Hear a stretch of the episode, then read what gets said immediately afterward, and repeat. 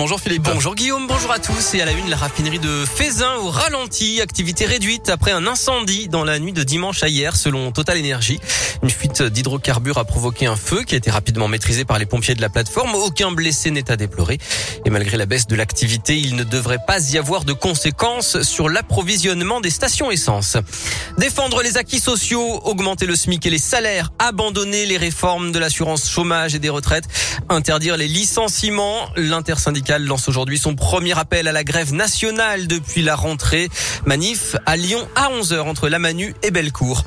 Une saison de tolérance pour les voitures mal chaussées. Les chaînes, pneus neige ou 4 saisons deviennent obligatoires à partir du 1er novembre dans une partie au moins de 48 départements, dont le Rhône, l'Ain et l'Isère. Mais si vous n'en avez pas dès cet hiver, ce ne sera finalement pas sanctionné. C'est ce qu'a annoncé hier le ministère de l'Intérieur. Facebook, WhatsApp, Insta ou Messenger, les réseaux sociaux fonctionnent à nouveau ce matin après la panne géante qui a touché l'ensemble des applis hier. Et dans le même temps, un fichier avec des infos personnelles de 1,5 milliard de comptes Facebook circuleraient sur des forums de pirates informatiques. Autre fuite de données personnelles sur les réseaux sociaux, celle dont a été victime la mairie de Givors. La ville explique que c'est dû à une faille informatique. Les données ont été diffusées notamment par des personnes malveillantes et anonymes à l'aide de faux comptes sur Facebook. Une enquête a été ouverte, une plainte a été déposée et les familles concernées ont été contactées. 6500 témoins, près de 3000 religieux soupçonnés. Le rapport Sauvé sur les abus sexuels dans l'église est publié aujourd'hui après plus de 2 ans d'enquête. C'est la première fois qu'une commission indépendante met à jour l'ampleur du phénomène. Le mouvement est parti de Lyon, on le rappelle, avec la dénonciation du père Prénat par l'association La Parole Libérée. Autre fléau avec, là aussi, une action concrète et une prise de conscience. Les violences conjugales, le ministère de la Justice teste la réalité virtuelle pour lutter contre les récidives. Des hommes détenus vont voir un film où sont mis en scène des actes de violence au sein d'une famille avec le point de vue du père violent, de la mère victime, mais aussi de l'enfant.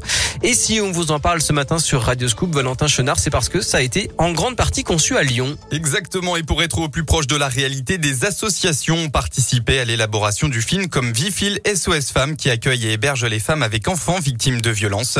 Sa présidente Liliane Daligan mesure l'impact de la réalité virtuelle. Ah, c'est une immersion, on est dedans, on peut penser que l'homme qui va vivre cette réalité virtuelle se rendra compte de ce que ça fait. Il ne pourra pas échapper à ce surgissement d'une telle violence et la peur de l'un et la peur de l'autre. Le test va durer 1 an et les résultats seront analysés, comme nous l'explique Guillaume, fondateur de Reverto, la start-up lyonnaise qui produit l'expérience. Il y a un laboratoire de recherche qui va travailler pour évaluer cette solution auprès des auteurs de violences conjugales. La reconnaissance de la violence, le niveau d'empathie cognitive et voir si c'est un outil qui est pertinent pour un déploiement à plus grande échelle. Coût total pour le ministère de la Justice, 116 000 €. Et 10 détenus lyonnais participent à l'expérience. 2 autres groupes le feront à Meaux et à Villepinte.